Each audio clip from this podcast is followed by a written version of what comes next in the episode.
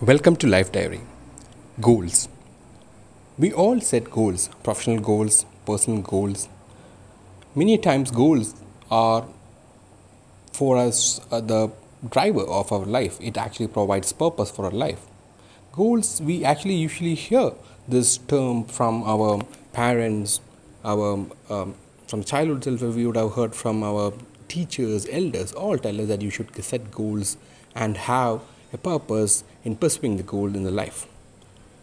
A very interesting thought which struck me while reading this book, Barefoot Coach by Paddy Upton, is that it is not what goals we set is important, but it is why we pursue that goal which becomes very important. Paddy Upton is uh, he was he was the coach, uh, leadership coach for Indian cricket team. He was also leadership coach at the time when India won the World Cup 2011. Interestingly, Paddy Upton says that many of the teams, uh, while being coached, are asked to look at this fact that why they want to pursue World Cup. Why is the goal you are setting to pursue World Cup?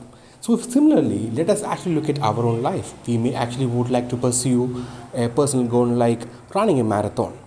What makes it more purposive and driven from inside is the fact that we actually ask us why is that I would like to run it? Is it because I want to be healthy? Is it something which drives it uh, from us internally? So hence the why question becomes very crucial. This is also the case with various world leaders like Nelson Mandela, Mahatma Gandhi, all of them are actually looking at the goal from inside, as in the why part is becomes very crucial for them in their life. I hope this is an important exercise which we all can use in our life. Hopefully, let us try to use it and have a deeper meaning for our goals. Thank you for listening.